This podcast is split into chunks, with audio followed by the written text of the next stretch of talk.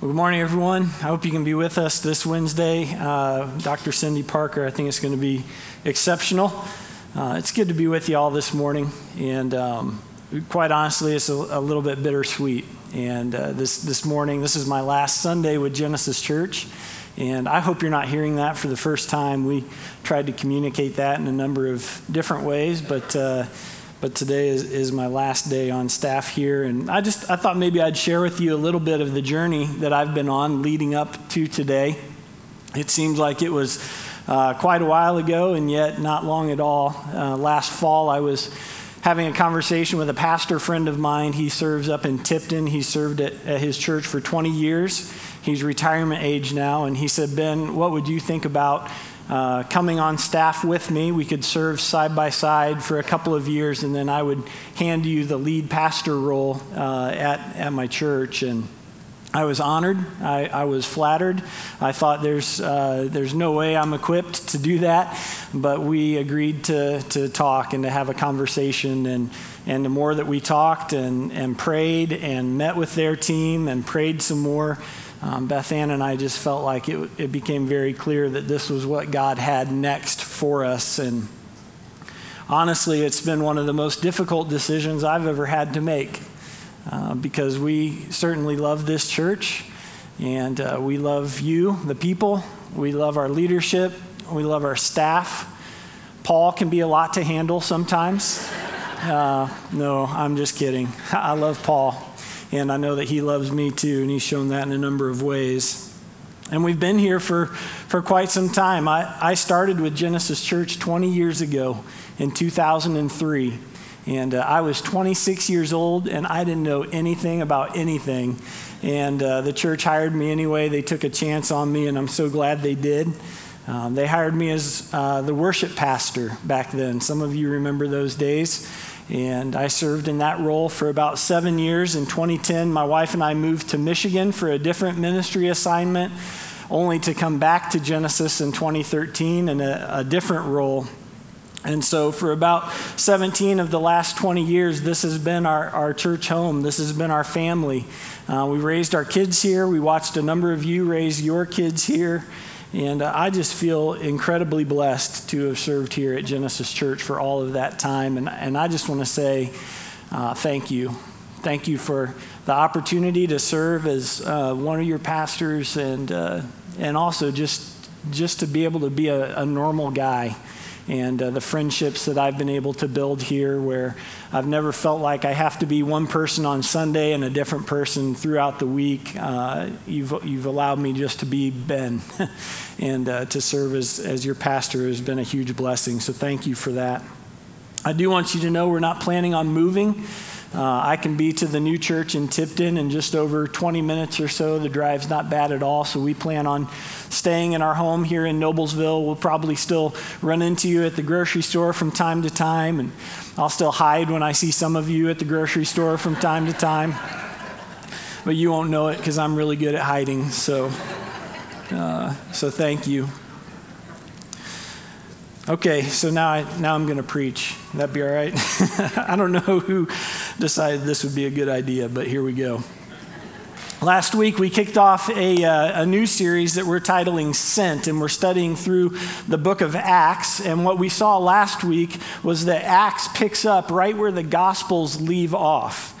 And uh, Acts details for us how the first followers of Jesus and how the first church operated in the world. And so last Sunday, Paul taught from Acts chapter 1, and we read about the last moments that Jesus had with his disciples here on earth before he ascended up into heaven. And we talked about the mission that Jesus gave his followers to go out and to make disciples. And we saw that it's that same mission that Christ has given to us as followers of Jesus, we still have a very important role to play in the world and in the work that God is doing here. Uh, Genesis Church is here in this community for a very specific purpose. Our mission is helping people find their way back to God. And because that's our mission, and because, like the disciples in the book of Acts, we've been sent by God, we need to make sure that we are faithfully doing our part. And so that's what this series is all about. So, if you brought a Bible today, I want to invite you to open it to the book of Acts.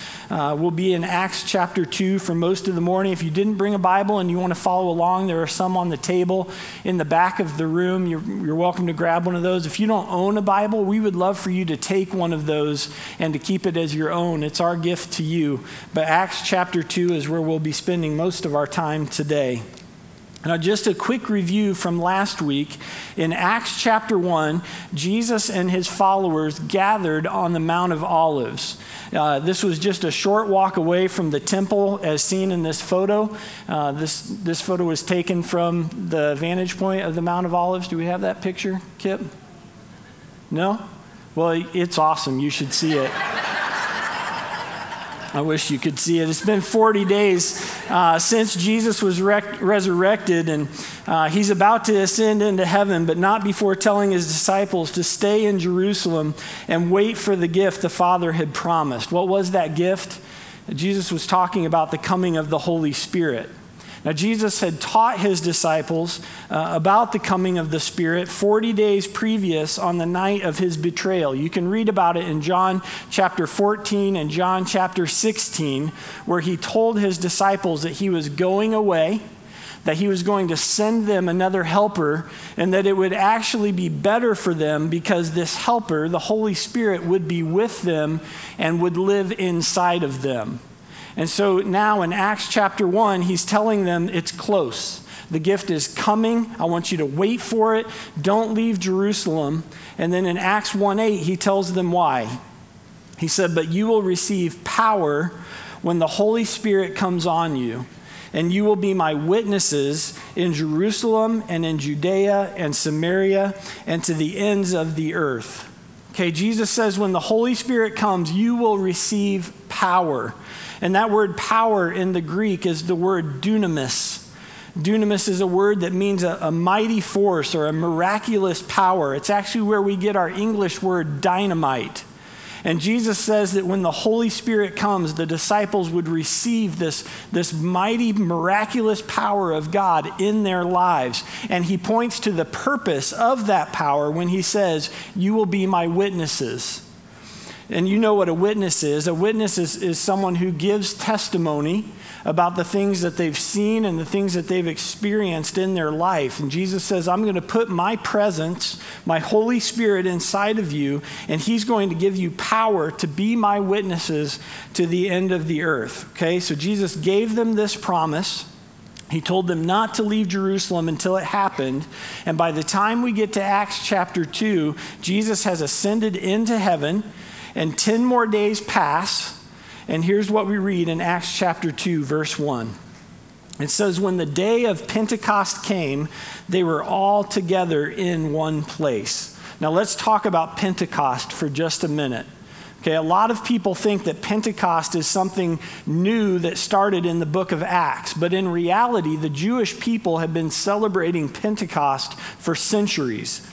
Pentecost was one of a, a, number of different feasts and festivals and holidays that the Jewish people celebrated every year. And these are all detailed out in Leviticus 23.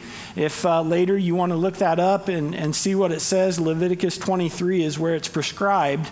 But three of those feasts happen within the span of a week.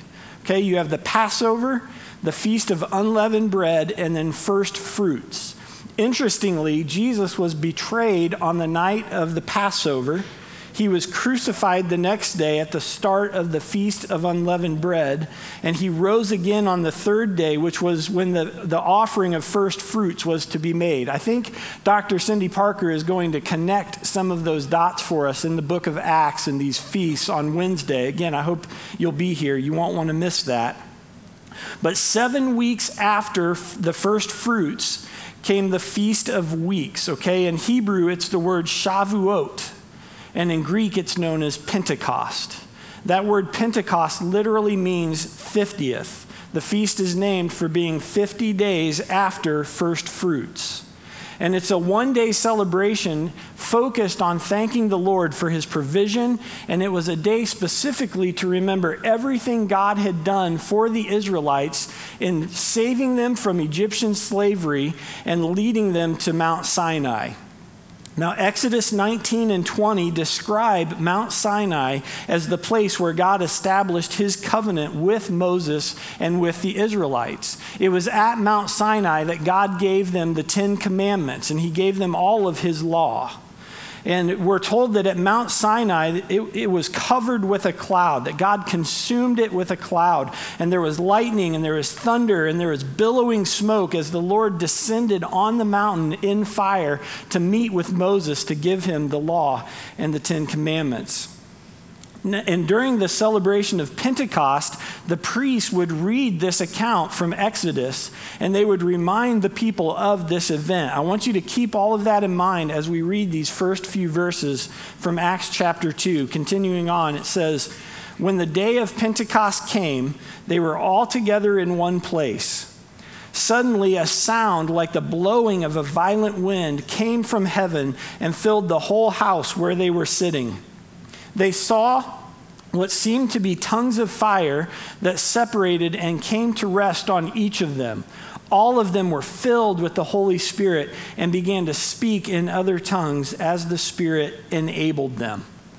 Okay, so just as God's presence on Mount Sinai was marked with fire, now God was making his presence known at Pentecost with tongues of fire resting on the people. And just like at Mount Sinai, where God gave his people the gift of his law, now he's giving on Pentecost his gift of the Holy Spirit.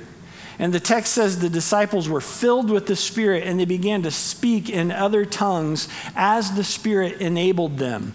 We're going to see the significance of that as we keep reading in just a second. But understand, God was doing something new and something powerful in his people through the power of his Holy Spirit.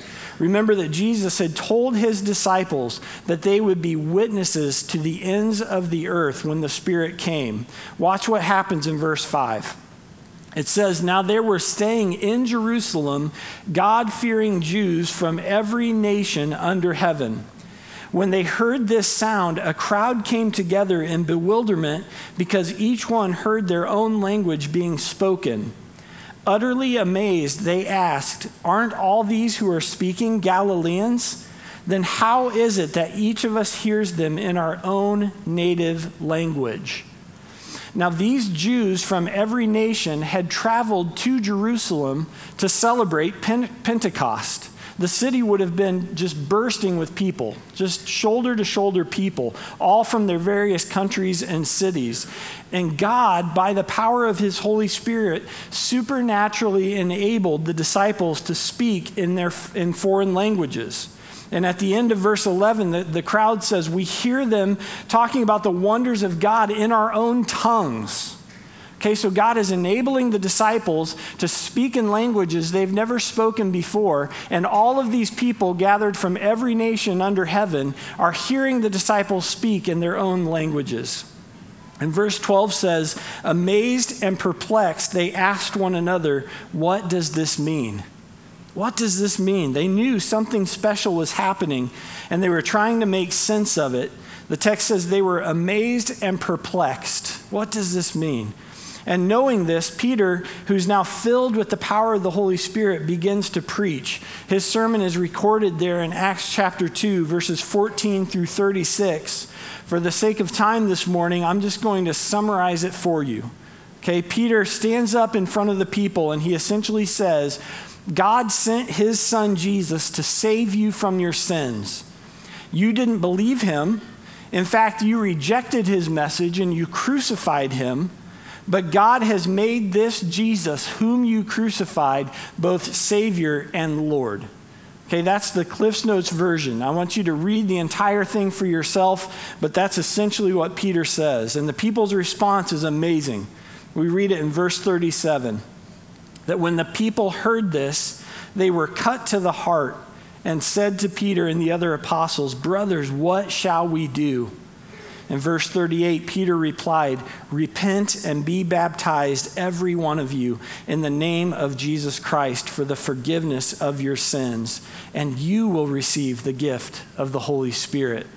Now, this is amazing because Peter himself has just received the gift of the Holy Spirit right? It's just happened.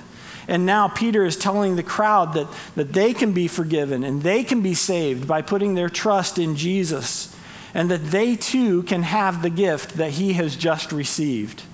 And the crowd's response is amazing. In verse 41, we read, Those who accepted his message were baptized, and about 3,000 people were added to their number that day. 3,000 people heard Peter's message and responded in obedience to Christ and were saved that day. Now, again, in Acts chapter 1, Jesus told his disciples that they would receive power when the Holy Spirit came. And he told them that that power would allow them to be his witnesses to the ends of the earth. And here in Acts chapter 2, just 10 days later, just as Jesus had told them, the Spirit came, the disciples received power, and the immediate result was 3,000 new believers from every nation under heaven. God made it abundantly clear right from the beginning that the Holy Spirit is the power behind the church. That's the main point I want you to grasp this morning that the Holy Spirit is the power behind the church. The church is not intended to run on human power. We don't rely on our own strength, we don't rely on our own wisdom or our own creativity. We rely on the powerful Holy Spirit of God. And the reason why you and I are here today, and the reason why the gospel message at some point 2,000 years later made it to your ears and to mine, is because the Holy Spirit empowered these first believers to take Christ's message to the very ends of the earth. It started at Pentecost with 3,000 people from every nation, and it only grew from there. But the Holy Spirit was the power behind it all. So, in the time that we have left today, I want to share with you three specific ways that the Holy Spirit empowers His church even today. Okay? Three ways that He empowers us today. The first is exactly what we see in Acts chapter 2, and it's that the Holy Spirit gives us power to share Christ boldly. The Holy Spirit gives us power to share Christ boldly. It's important for us to remember as we read in, in Acts chapter 2 that the crowd that was gathered there at Pentecost most likely included people who had celebrated Jesus' death just a few weeks earlier, and likely even those who had, had uh, been responsible for sending Jesus to the cross. They were likely there in the crowd. So, for Peter and the disciples to be publicly aligning themselves with Christ was no small thing. Okay, this could have very easily ended in the disciples themselves being arrested and tortured and killed. And let's also not forget that this is the same Peter who earlier had denied even knowing Jesus, right? Not just once, but three times he denied knowing Jesus to save his own life. But now, here's Peter standing up boldly in front of the crowd, and, and he's preaching the gospel and he's calling the people to repentance and to faith. So, what is it that led to this incredible turnaround for Peter? Well, I think two things are important here. The first uh, was Jesus' post resurrection invitation for Peter to rejoin the ministry. Some of you who were with us last year, as we read through the book of John, will remember this from John 21 that after uh, Jesus was crucified, Peter decides he's going to go fishing. He takes a few of the disciples with him and he's out fishing. And this is where Jesus finds him after his resurrection.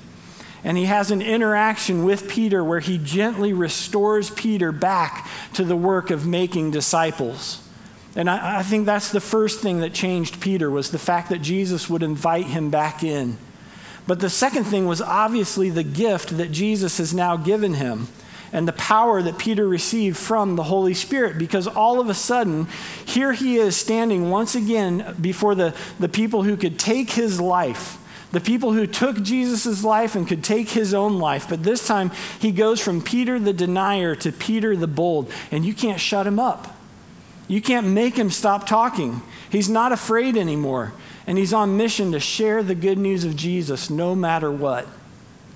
And, folks, I'm here to tell you this morning that those two realities for Peter, his invitation back into the ministry and the power he received from the Spirit, those things are no different for you and me. If you've surrendered your life to Jesus, You are part of his family. You are part of his church. And, and part of surrendering to Christ is an understanding that you will join him on his mission, that you will be an ambassador for Christ on the earth, pleading with people come back to God, be reconciled to God. And the moment you surrender your life to Christ, His powerful Holy Spirit moves into your heart and He will empower you to engage boldly with people in your life who are far from Him. And, and you may be thinking as you hear me say that, well, that, that's just not me, right? I, that's not me at all. I, I can't do that. I'm not that kind of person. I wouldn't know what to say. I don't talk right, whatever it might be. Whatever it might be about you that you think is, is insufficient but here's the thing it's not about you, and it's not about me. This isn't about our giftedness or our ability or our power. It's about what God can do through us through the power of His Holy Spirit. And He wants to give you boldness to share the life giving message of Jesus with people who are far from Him. That's what He does. The Holy Spirit gives us power to share Christ boldly. Secondly, is this the Holy Spirit gives us power to overcome weakness. The Holy Spirit gives us power to overcome weakness. Paul actually wrote about this later in his book of Second Corinthians. It's in chapter 12 where he talks about his own weakness. And we're not ever told what his weakness was. People speculate about what it might have been, but we do know that, that Paul referred to it as a thorn in his flesh. He refers to it as a messenger from Satan. So, so we know, like, that's strong language, right? This was something significant in Paul's life that he saw as a, as a weakness, as a hindrance to his life and to his ministry. And he begged God to take it from him. But I want you to see God's response to Paul in verse 9. It says, But he said to me, My grace is sufficient for you, for my power is made perfect in weakness. Therefore, I will boast all the more gladly about my weakness, so that Christ's power may rest on me. That is why, for Christ's sake, I delight in weaknesses, in insults, in hardships, in persecutions, in difficulties. For when I am weak, then I am strong. And here's what I want you to see. When we come to the end of our strength, when, when we've given it everything we got and we, we realize it's still not enough, the Holy Spirit is strong where we are weak. He gives us power in our weakness. Wherever you are weak today, the Holy Spirit has power for you. Parents in the room, maybe you're thinking, I am not cut out for this. I'm not cut out for this role of parenting. I feel like I'm ruining my kids' lives and they are driving me crazy. I want you to know that the Holy Spirit can give you power for that.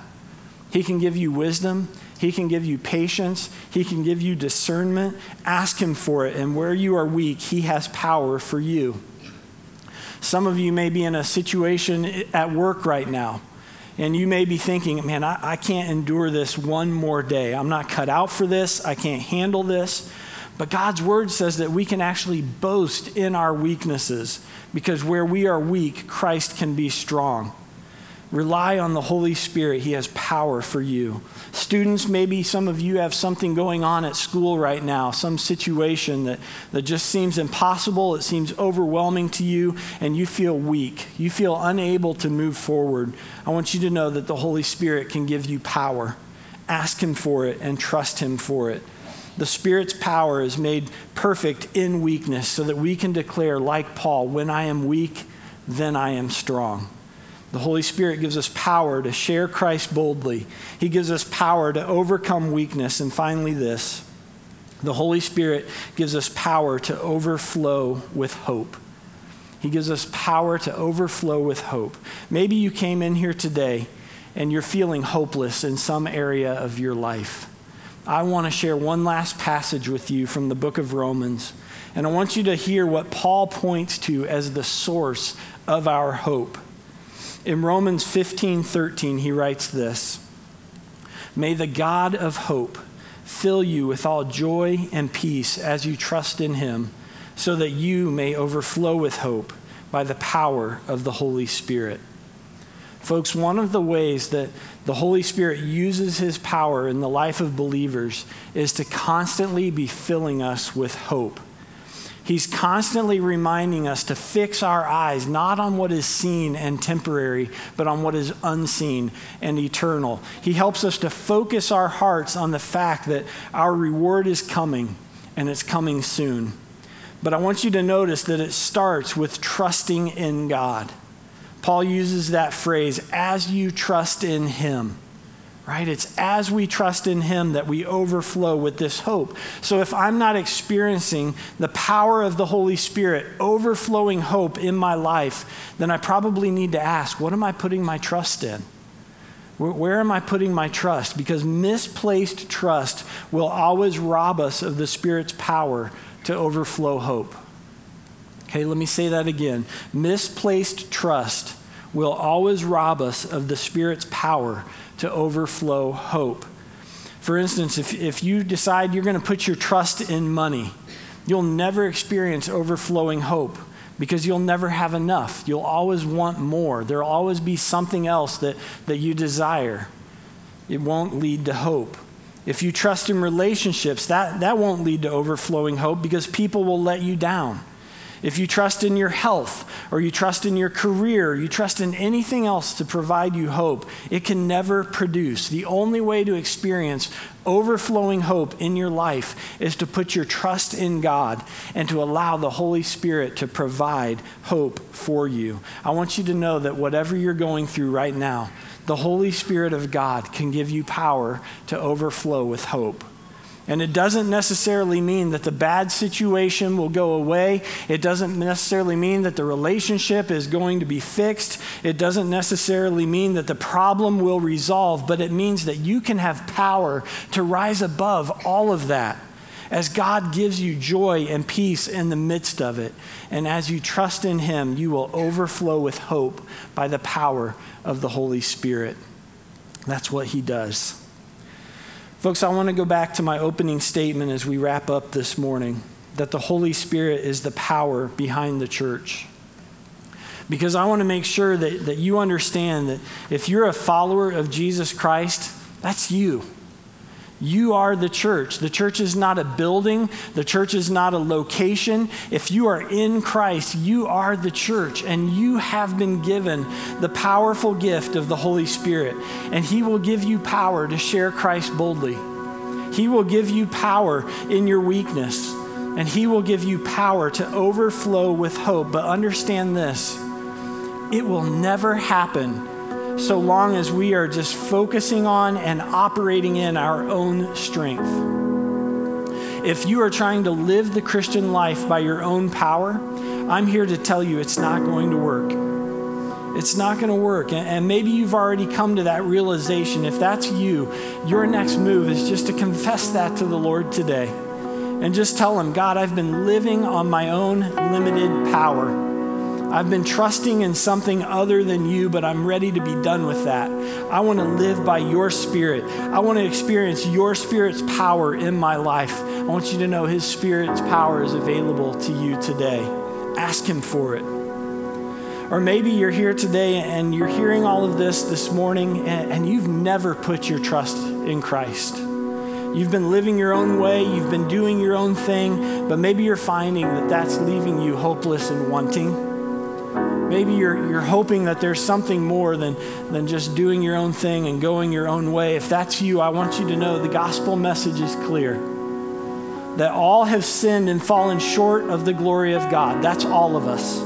We are all sinners.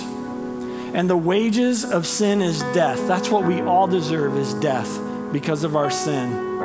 But the gift of God is eternal life through Christ Jesus our Lord. And if you confess with your mouth that Jesus is Lord and you believe in your heart that God raised him from the dead, I want you to know you can have new life today. And God will forgive you of every sin, every wrong you've ever committed. And just like the believers in Acts chapter 2, you can receive the gift of the powerful Holy Spirit, and He will give you the power to live your new Christian life.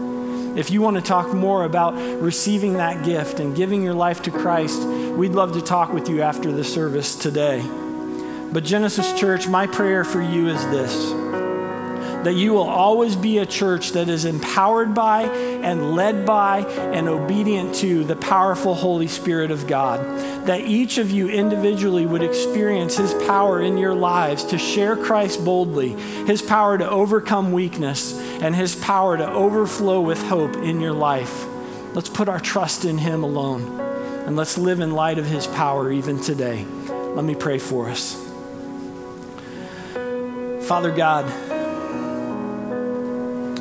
we are so thankful that you are a God of love, that you are a God who loved us while we were still your enemies, that you gave your one and only Son to save us, and that we have hope because of what Jesus did for us on the cross.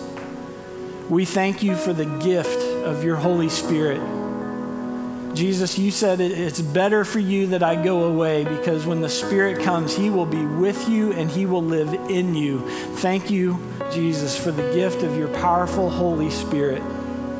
Thank you for the way that, that He produces hope inside of us, the way that He gives us power in our weakness, the way that He empowers us to, to live the Christian life and to speak boldly for Christ. Lord, if there are those here this morning who are recognizing they're trying to live the Christian life in their own strength, I pray that you would help us to see that, help us to see the areas where we've not tapped into your power, Lord, that we would be done with living on our own strength today, and that instead we would look to your Spirit for power. Lord, I pray for those who have never put their trust in Christ, that maybe today would be the day that they take a bold step and surrender their life to you, and they would experience this power for the very first time. Father, we want to be obedient to you in this. We want to follow where you're leading. Thank you so much for Jesus. Thank you for your Holy Spirit. It's in Christ's name that we pray this morning. Amen.